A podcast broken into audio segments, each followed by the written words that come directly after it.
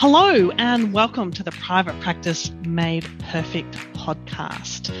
I'm Kathy Love. I started life as an OT, had a, an amazing, crazy private practice which I sold, and what I do now is help allied health business owners create a business that serves them the time, the money, the joy that they absolutely deserve. And this is where my idea for the podcast started.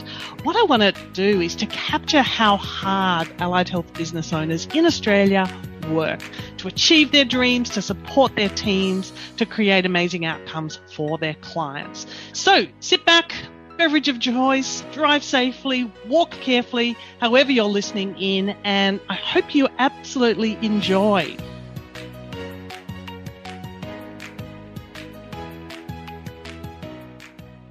Welcome Kay Frankham as our conversational guest on the podcast. Good to have you here. Great to be with you, Kathy. Thank you so much. We were just saying beforehand that through social media and email and all the rest of it, that, you know, it's kind of nice to meet face to face here and uh, really, rather than circle around all the comms to actually, yeah, have, have this chat. So I'm, I'm keen to hear your story. Yes, well, it, it is great to be here talking to you because I think we're of a generation um, in terms of our experiences, both running businesses, as I both of us have done, but mm-hmm. also, um, I guess, in the coaching space, which I'm now have been in full time for about five years, and um, before that, I've run a couple of practices in regional Victoria and then in Melbourne, um, but also done a heap of other things, as as you know, like I've been a regulator, I've been on the I was on the first Psychology Board of Australia. I was the Psychologist Board of Victoria, first female president for five years. Um, mm. in a female dominated profession, to never have never had a female president is, well, at the time it was a bit of a disgrace, if you ask me, but I was pretty happy to be the first one. Um, mm. And uh, yeah, so lots of different things. Supervisor, yeah, I've, I've, I've done a lot of things. And um, now is a great time in my life, I have to say, and it's a privilege to be um, talking to you about it because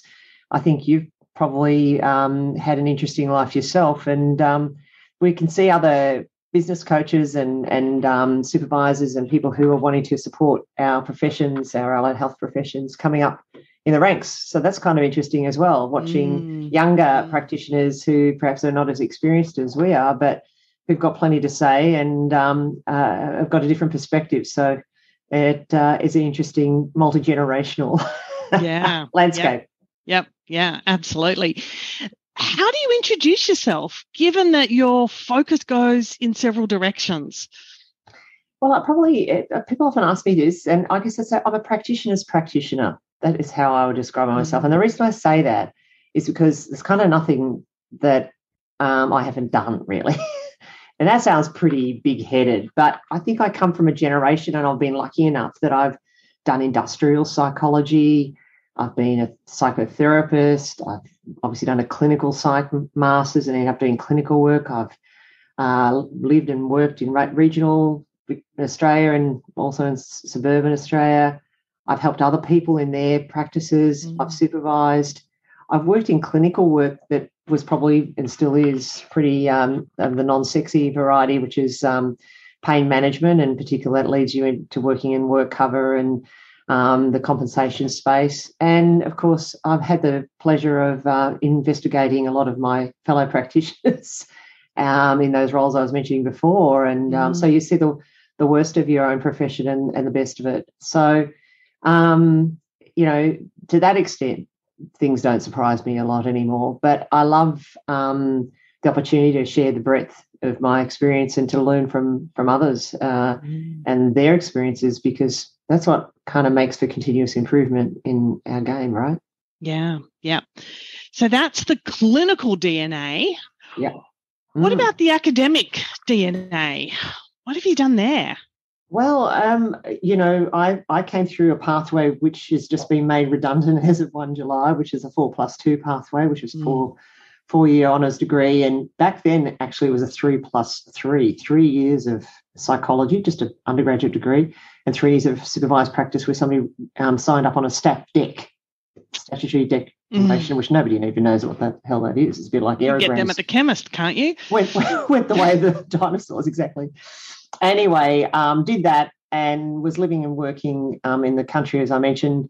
And I knew that we were going to move to the city. And I thought to myself, I've got to get a master's. I have to get a master's because I know that I'll be an apologist for myself. Otherwise, I'll feel like having come from having, I had a, actually a Bachelor of Social Work was my original, when I was a social worker originally, which I have no apologies for. That is, was a great grounding. What a great mm. um, profession um, uh, to have that, uh, I guess, grounding in social justice and equity um, context, always thinking about people contextually uh, rather than in the intra and interpersonal space only. Um, so all of that um, went back to do the masters at um, La Trobe here in uh, Melbourne, and um, then I did a masters in uh, pain management at Sydney Uni.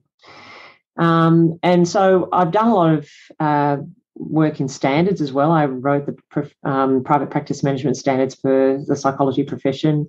Had a lot to do with our accreditation body. Um, and in all of that, I was invited uh, about six months ago by Deakin University to take an appointment with them, which I just did this week um, as an associate professor. Yeah.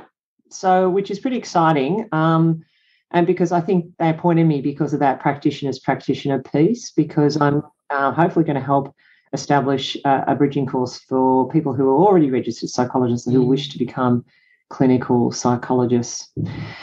So that's uh, the task, and hopefully to be launched in 2024. Very, very urgently needed. And in your spare time, written a couple of books. Oh, hold it up. That's the new one. Talk to us about the first book.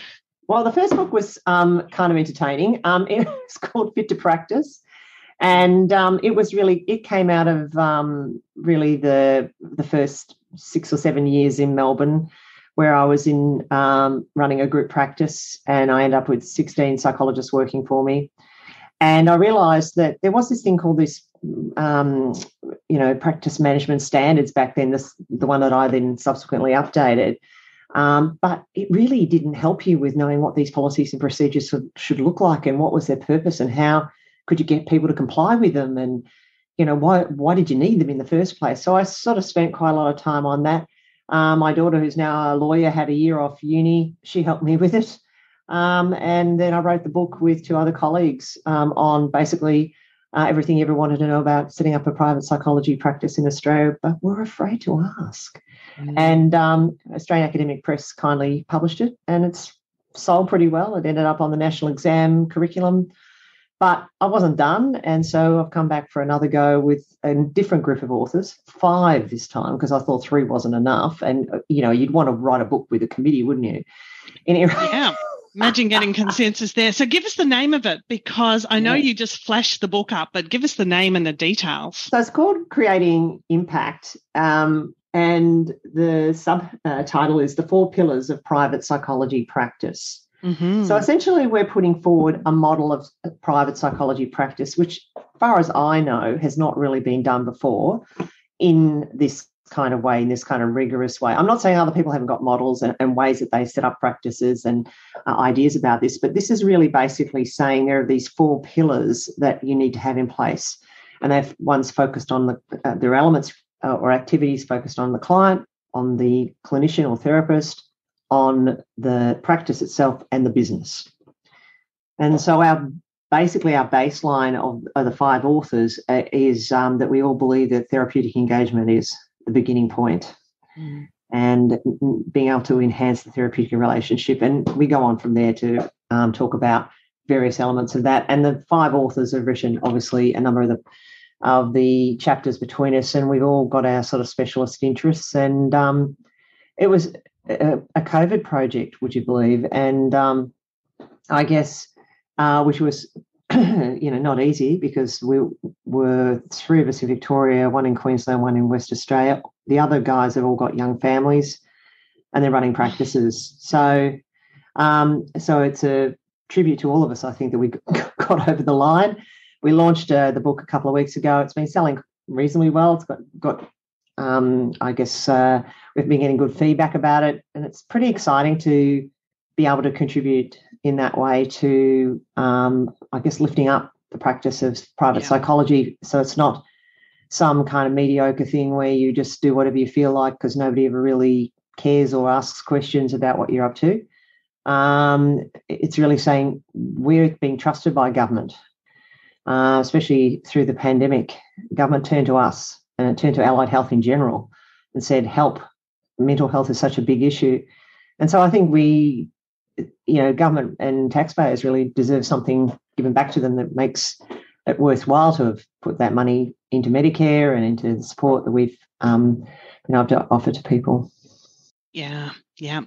I haven't read it, but I'll uh, get my mitts on it and have a, have a, have a good look. Yeah, absolutely. Mm. So you've also been a business owner.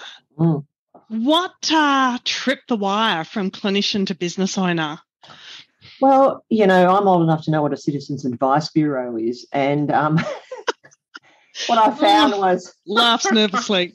Yep. Yes. Um, what I found was, you know, having started the practice, you know, in the late, um, uh, sorry, in the early 2000s, that, um, um, you know, I was just sort of toddling along on my own and, and I had so much work, I didn't know what to do with it. And this is even, you know, in the early days of um, uh, Medicare. And I mean, I was in private practice before there was any Medicare rebates and people used to pay CASH, and it was pretty mm, good back in the day. Yeah, and but uh, what I found was, of course, I just couldn't see all the people that wanted to, to see me uh, or see a psychologist, and there weren't that many people in private practice back then. Um, so, um, uh, so I just was constantly putting people, you know, sending them off to this one and that one, and I thought, bugger that, you know, I'm going to start a group practice. And I had a few people I was supervising. I said to them, "Do you want to come work?" Yes, yes. And next minute, you know, the rest is history. Yeah. Was your business back then a bit of a runaway train that you had a little more enthusiasm than perhaps capability around the commercial businessy money side of things? Oh, look, I was, I, I, you know, my husband would say, you know, you wouldn't have known one end of an account from the other. You know, I, I was um, really lacked that literacy back then. Um, I went on to do the Australian uh, Institute of Company Directors course because mm. I ended up on the national board and I was the chair of the finance committee. Whoops. well, that was some years later, but you know, I re- I really I realised I'd kind of in a way had a bit of a what's the word um, um, um, I guess a bit of a block about oh you know maths isn't my thing accountancy economics I don't know much about that because I hadn't studied it but you know if you turn your mind to it you can learn it I hear that a lot. Numbers well, isn't my teachable. thing. No. Need help with the business. Stop telling yourself that. Stop telling yourself yeah. that. You can learn. Um, yeah. And you can pay people to do the hard yards if you like, or the mm. you know the sort of uh, uh, the drudgery of it if you like. But you can also get apps and uh, obviously these days software that just churns it all out for you. And really, it's just understanding the the uh, I guess what you're looking at, what a P and L is, what what it means, what's mm. the difference between that and a a statement and you know et cetera, et cetera. like it's just really understanding some of those basic accountancy concepts and you'll be fine uh, but you need to understand them because otherwise you'll never have a practice you have any idea about what it's worth you'll end up doing as you and i've seen many times having your accountant say to you i don't know why you bother you know working because you're basically just working to pay other people yep. because we've yep. got into a situation where you know the practice just relies on your income because you haven't worked out how to actually leverage Leverage. Yep. Yep. Yeah, mm. absolutely. So, yeah, you know, um, ignorance is not an, an excuse, you know. Mm-hmm. Um, you can't pretend that you won't learn the numbers. It's a financial responsibility. It's part of your obligation as a director That's in the right. eyes of ASIC and definitely in the eyes of the ATO as well. So, um, and look, I think when you, you know, if you've got a group, you've got people coming to work for you, whether they're employees or contractors, you pretty quickly realize I've got answers to their questions. Mm. Um, we've got to have agreements that we all are clear on. And yes, my first original efforts weren't that great, but they improved re- really rapidly. Not because I had any issues, but because I realised people deserved it.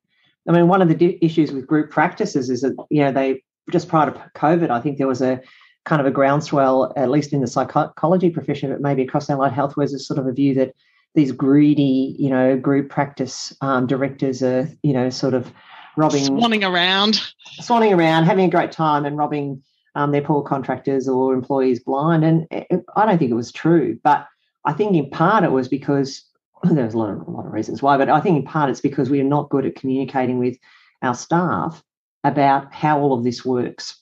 Yeah. We're very secretive. Psychologists, particularly secretive profession. Um, they don't talk about business to each other. They're very competitive, but they don't like to tell anybody they are.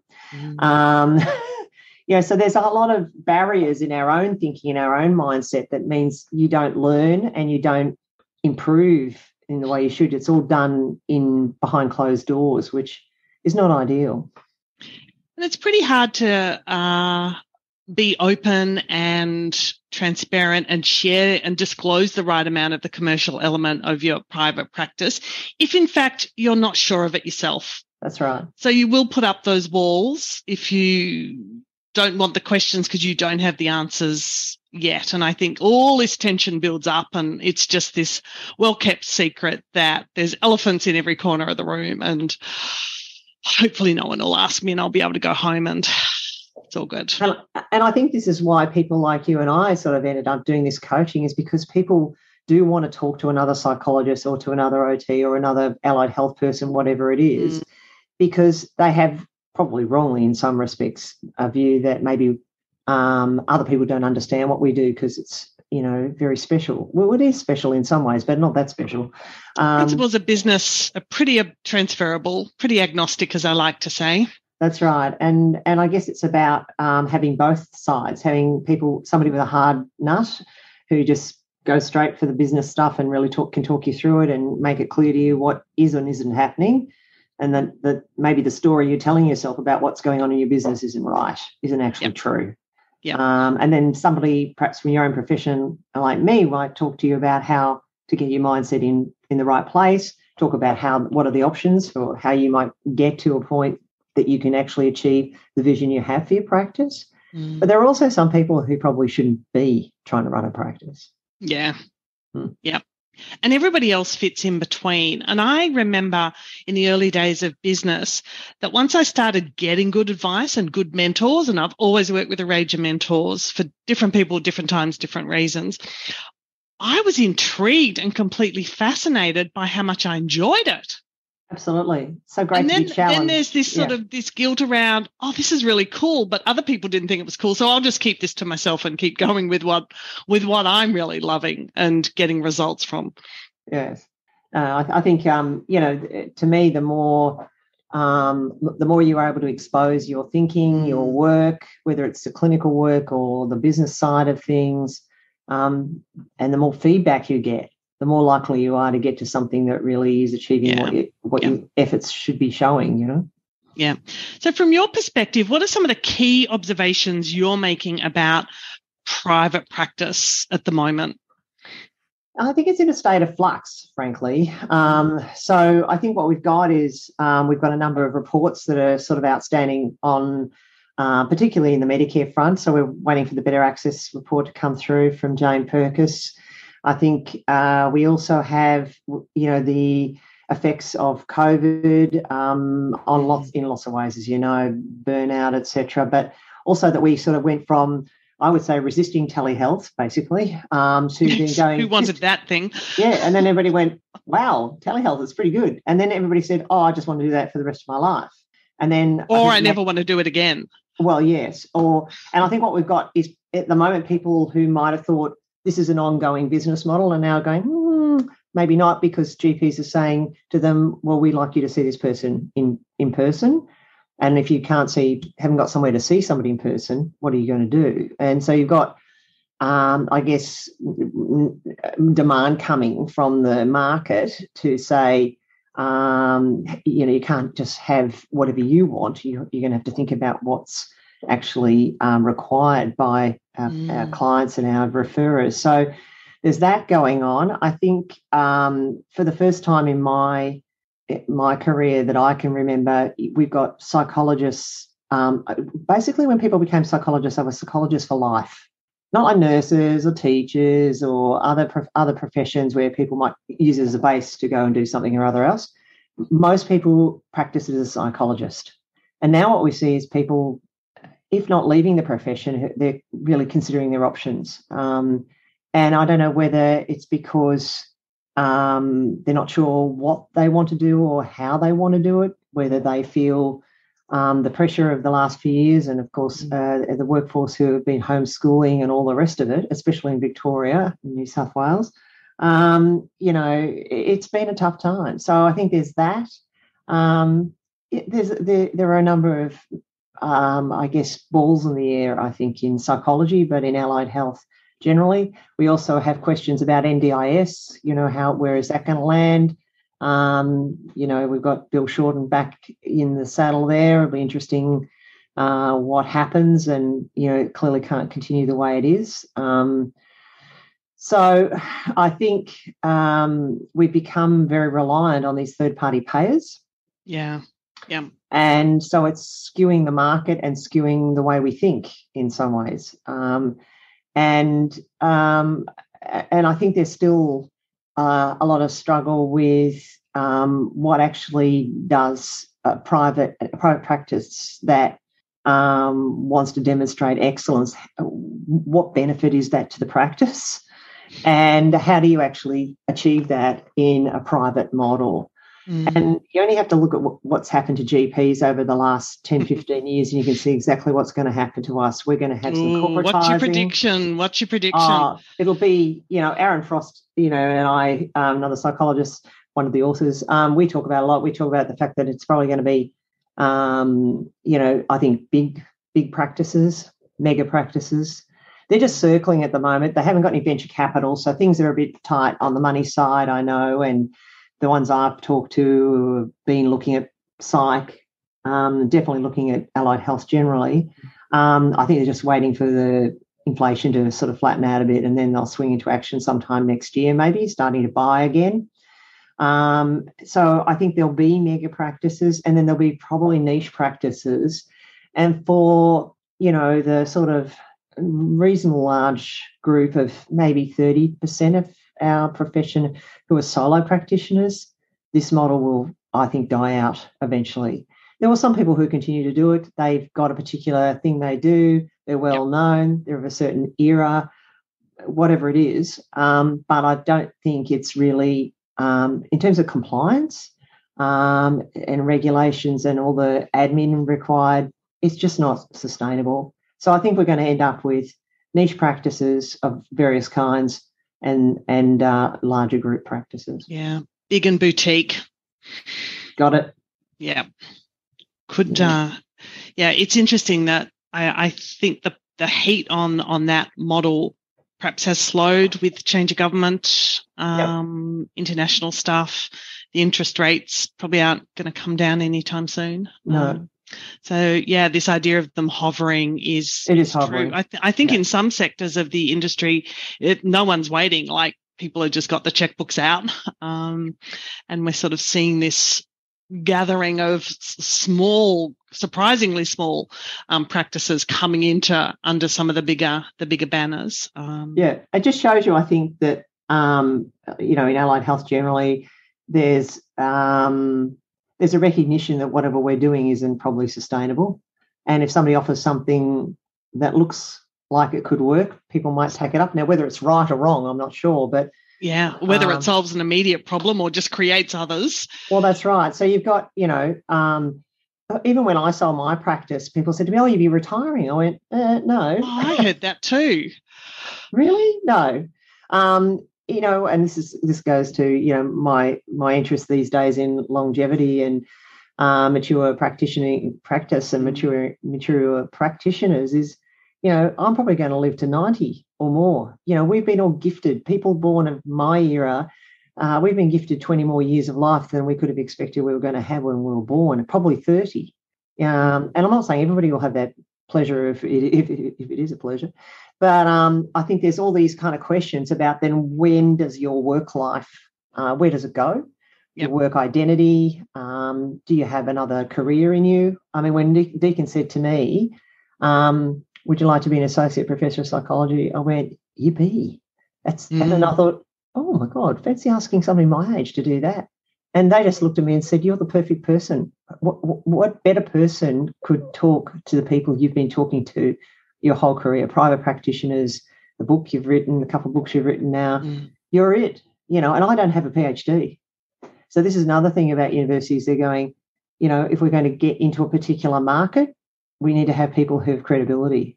Um, anyway, that's my story. That's what I'm telling myself, Kathy. yeah, no, I'm totally, totally uh, with you on that. And it, it's that subject matter expert piece. Like, mm-hmm. where are the where are the qualifications you would should have, could have, would have completed to get yourself? There wasn't such a thing base. in the day. It was yeah, yeah, and yeah, and so yeah, the market is smarter than waiting for people to graduate from programs before they put these sort of offers on the on the table. Running a business isn't just about setting up shop and becoming complacent. It's about showing up for ourselves and our clients with a commitment to continuous improvement. We have to be honest with ourselves about where we're at and where we're going. That means identifying strengths and weaknesses so we can improve. After all, if we're remaining stagnant, how can we scale and build the business and life of our dreams?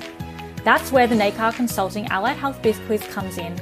We're not talking horoscopes and pulshope here. This questionnaire is the perfect starting point for you to begin identifying your strengths, needs, and blind spots as an allied health business owner. The process is simple. Answer the 14 questions and we'll send you a personalized report that includes actionable steps for you to start taking your business to the next level. Ready to take your business into your own hands? Take the NACAR Consulting Allied Health Biz Quiz today.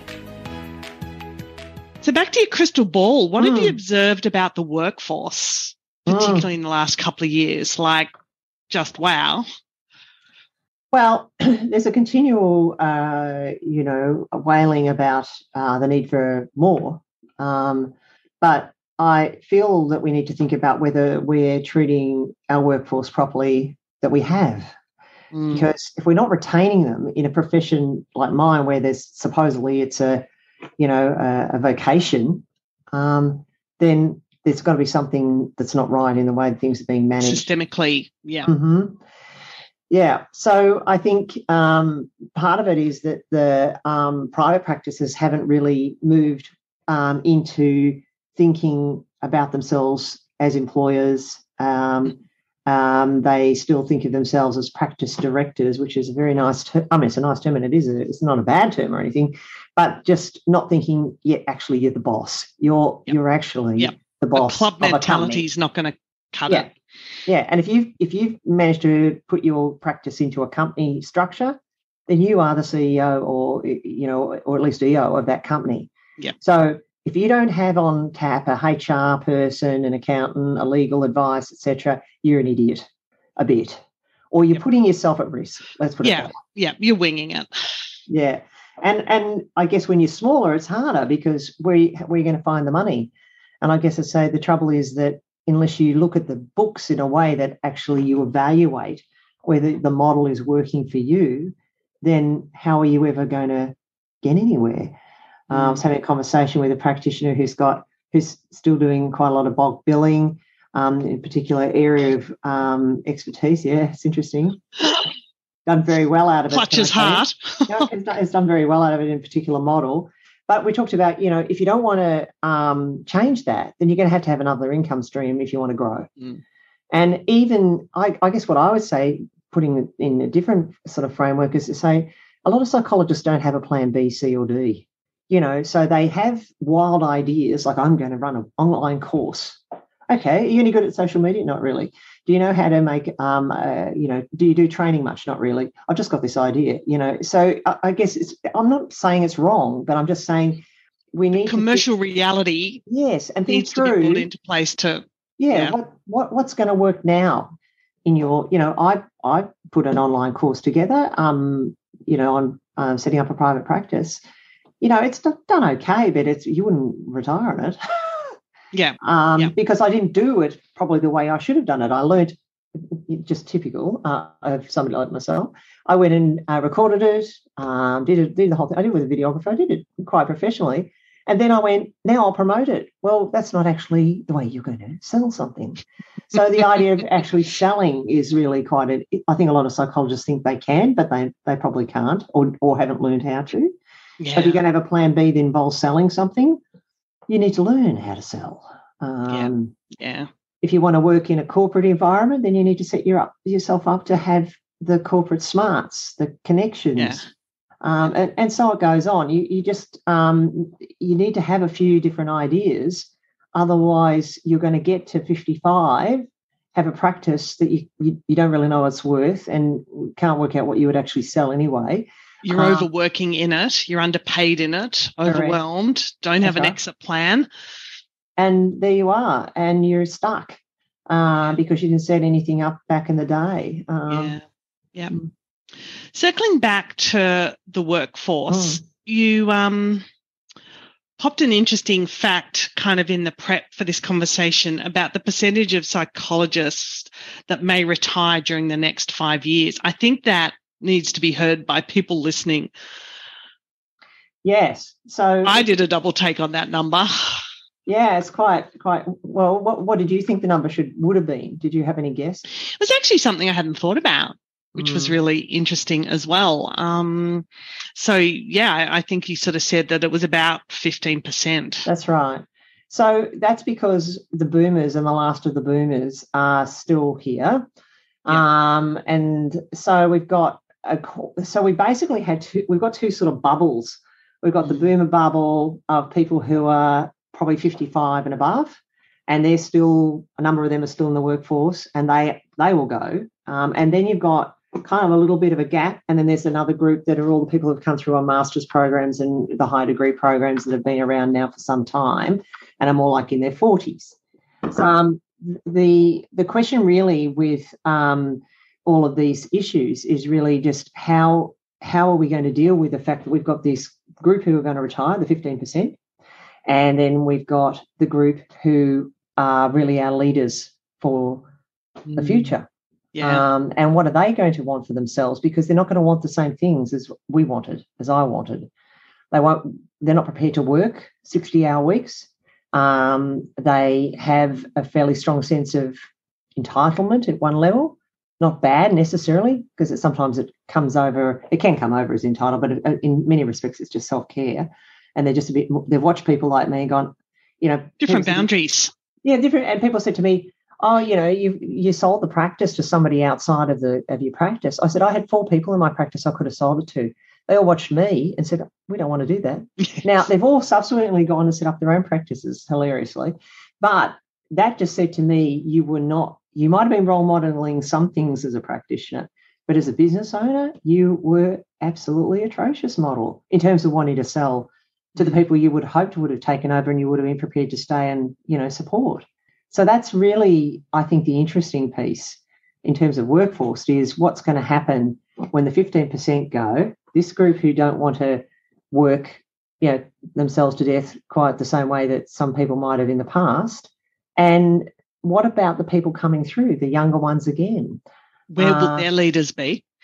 Who, or will, who will their leaders be? Who will lead? And and you only have to go along to professional association and regulatory groups, the leadership groups of, of professions, and you see a lot of white hair mm. or grey hair at least. Mm. And, you know, not a lot of young people coming through who are keen to do voluntary work uh, for the good of the profession. Participate at committee and, yeah, advisory levels. And, and we, we don't seem to have made a shift in terms of that, of being able to say, well, okay, if that doesn't work anymore, what, what are we going to do instead? That's the piece that worries me is that we haven't actually made any change in our thinking. And those of us who are in this group, like I, I sit on um, uh, a board of a quite a large not-for-profit here in Victoria, and you know I'm probably one of the youngest on the board. And I keep saying we have to do something about diversity and we have to do something about age. And it, it's quite difficult because the people who are on the board would like those people but don't know how to recruit them. Um, and essentially it's sort of a closed shop. Yeah. Yep. Gosh, has uh, pretty far reaching implications on clinical leadership and really interesting implications for commercial leadership and private the private practice scene as well particularly if we think about potentially the the big orgs kind of um, acquiring and you know where where there is employment opportunity for um, clinicians who perhaps want their own thing or perhaps don't want to be included in some of those big, big, big, big guys. Well, if you look at those medium sized practices where they, with the right business model, they could have a clinical lead, they could have a senior practitioner in each of the disciplines in that um, in that uh, clinic or in the multiple clinics, mm. and where if they brought in a business development manager rather yeah. than a office manager or a practice, or a practice oh, manager. the practice manager that well, unicorn you see yep. i always say you're the practice manager if you're if you own the practice you are the practice manager but where's your you what you really need is a business development manager or somebody who can bring in business development skills and, and other people into your space as you said before people who had different voices different perspectives that you have to listen to if you want to actually achieve your vision and so i think and interestingly, um, younger psychologists are probably more risk averse than than I was, and than other people, you know, in in that older vintage were. So it's kind of an interesting situation where I would say younger practitioners who are practice directors are somewhat risk averse and but are also um, perfectionistic and want to control everything and um, don't really want to, as you said, expose what might appear to be a weakness. Mm. Um, and so that means they're just not learning really or challenging themselves to think outside of the square.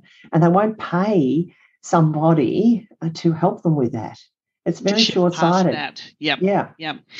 We're uh, loving seeing some of the organizational layering that some of our clients are, are achieving now and literally you know there's there's the clinical leadership team but then bringing in executive leadership team whether that's coo cfo cmo whatever yeah and uh yeah it's it's it takes a ton of courage but to now see the results of having these key executive leaders in place amazing, just amazing. And, and it's interesting because I think we're probably seeing that more in in the gen, in allied health apart from psychology space. I would say psychology. Oh, really? Is, oh, yeah.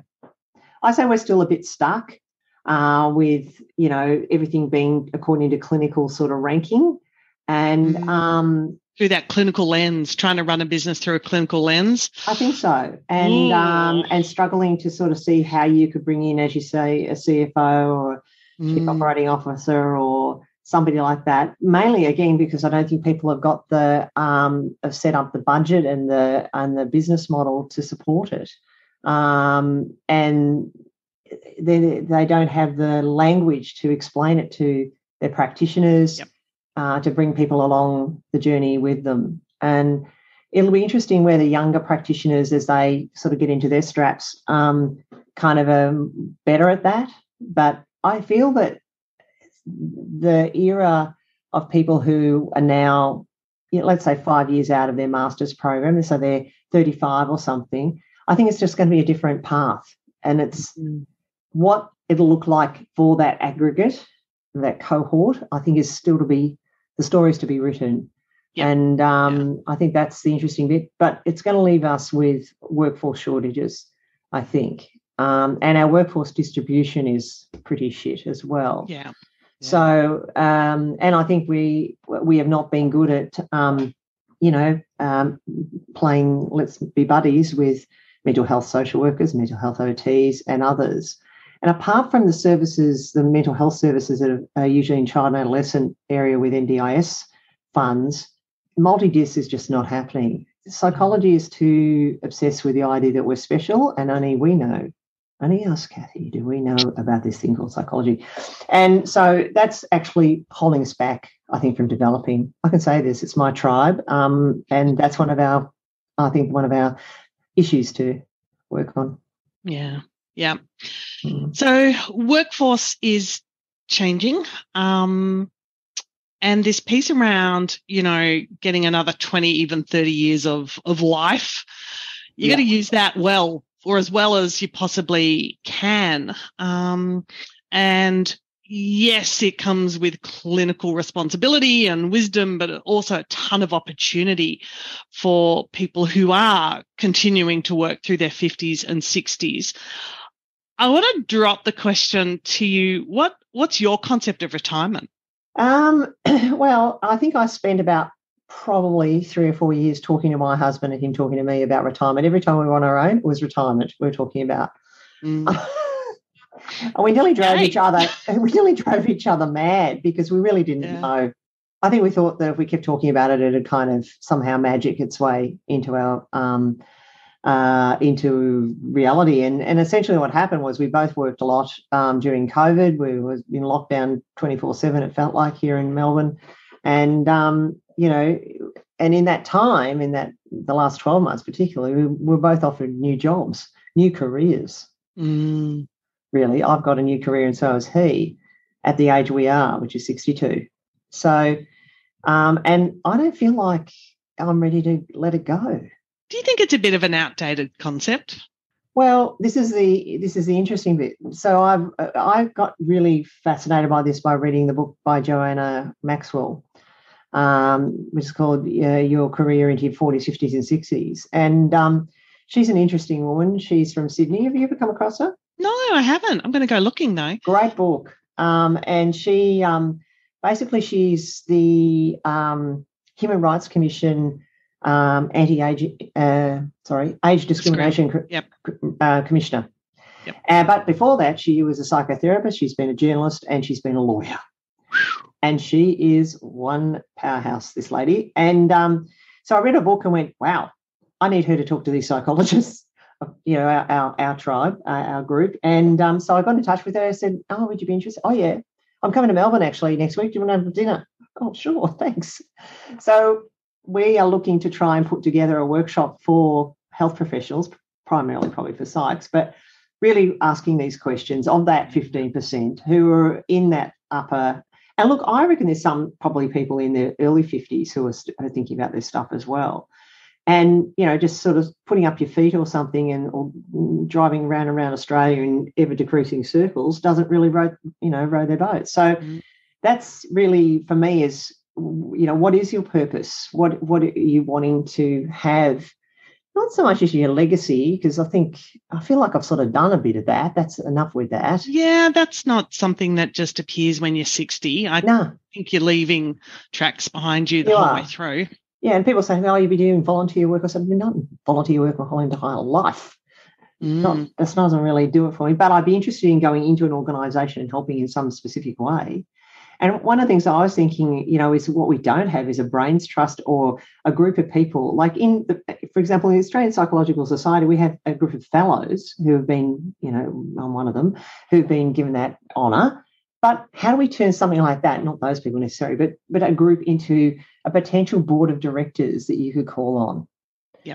Like how brains do we, trust, it's great. Yeah. Yeah. And how do we, and they each have different interest areas and they're prepared to volunteer a certain amount of time to help out younger practitioners and younger practices for the good of the community and for the good of those those businesses. Mm-hmm. And um, I don't know, there's things like that kind of roll around my head because I think to myself, I've got so much more to say and offer and talk to people about.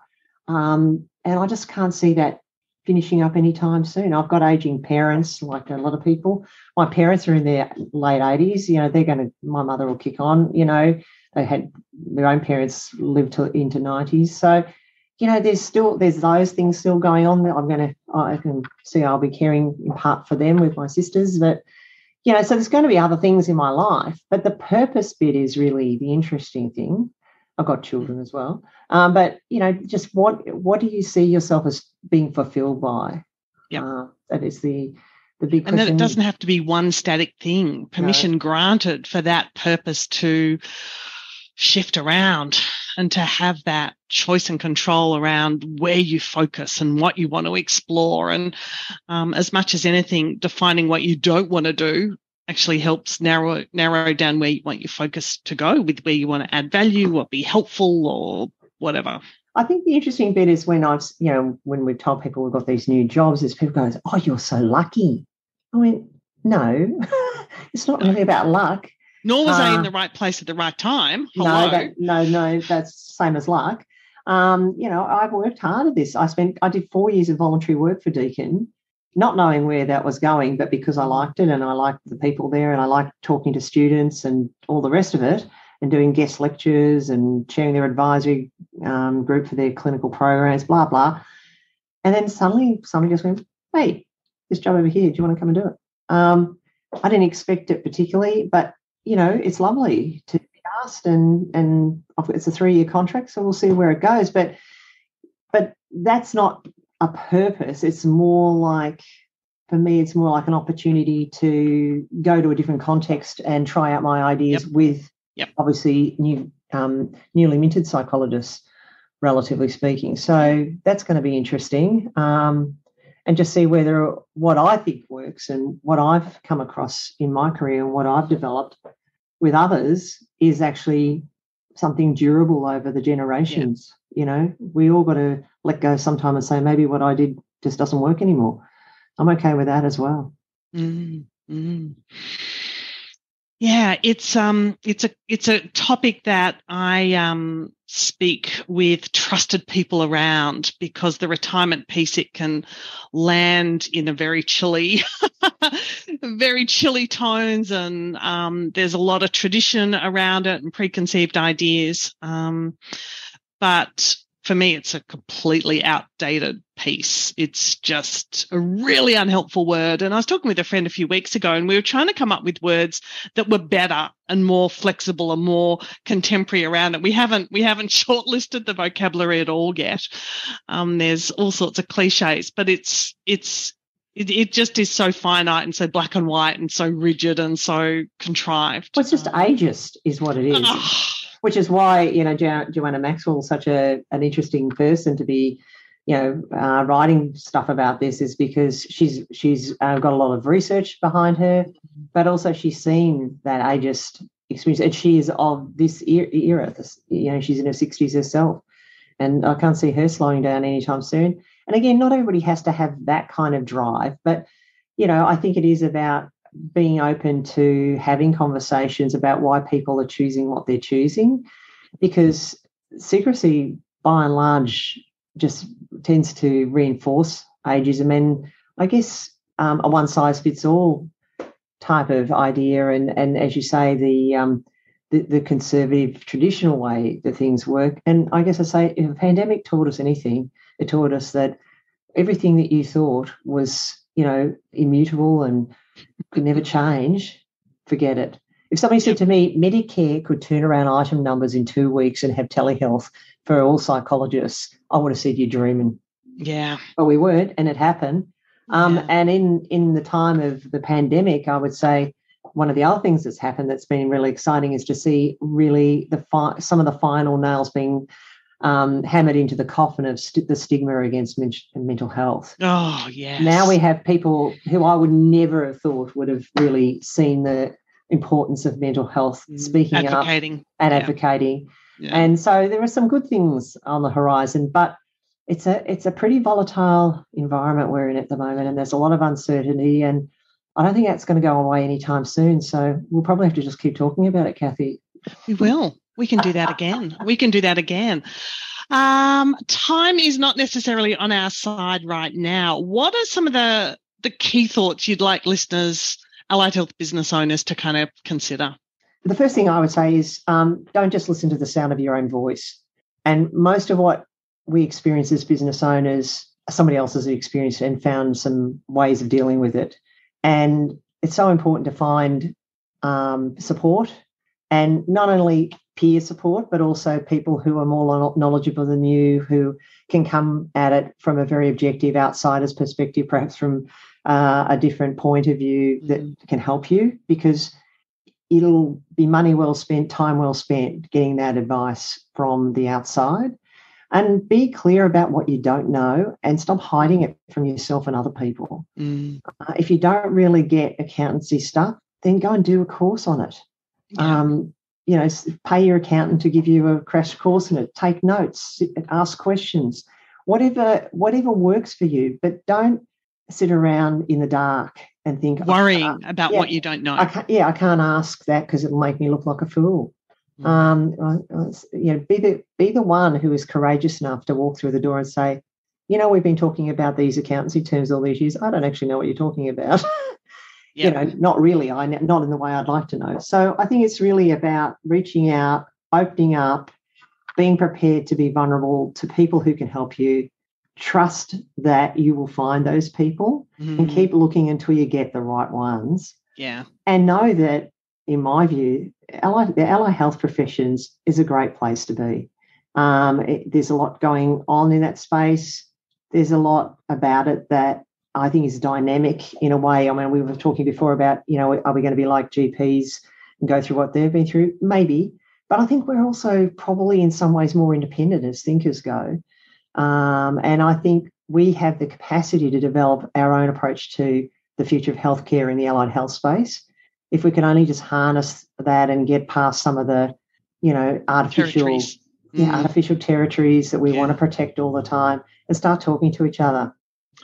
Thank you. Let's chat again, Kay. Love it. Love to, Kathy. Thanks so much for having me. Thank you so much for listening to this episode. For the show notes and other resources, our webinar replays, they're all available over on naker.com.au. And if you're loving what you're listening to, please subscribe. We don't want you to miss out on a single thing. And if you want others to get the same benefit that you've had from listening into these episodes, please share this episode and any of the others forward to any of your other allied health business colleagues. And we are totally here for you. Don't forget for a moment that you can jump on in and book that power call and uh, we can see how we can help you get the best of business done. Looking forward to seeing you there.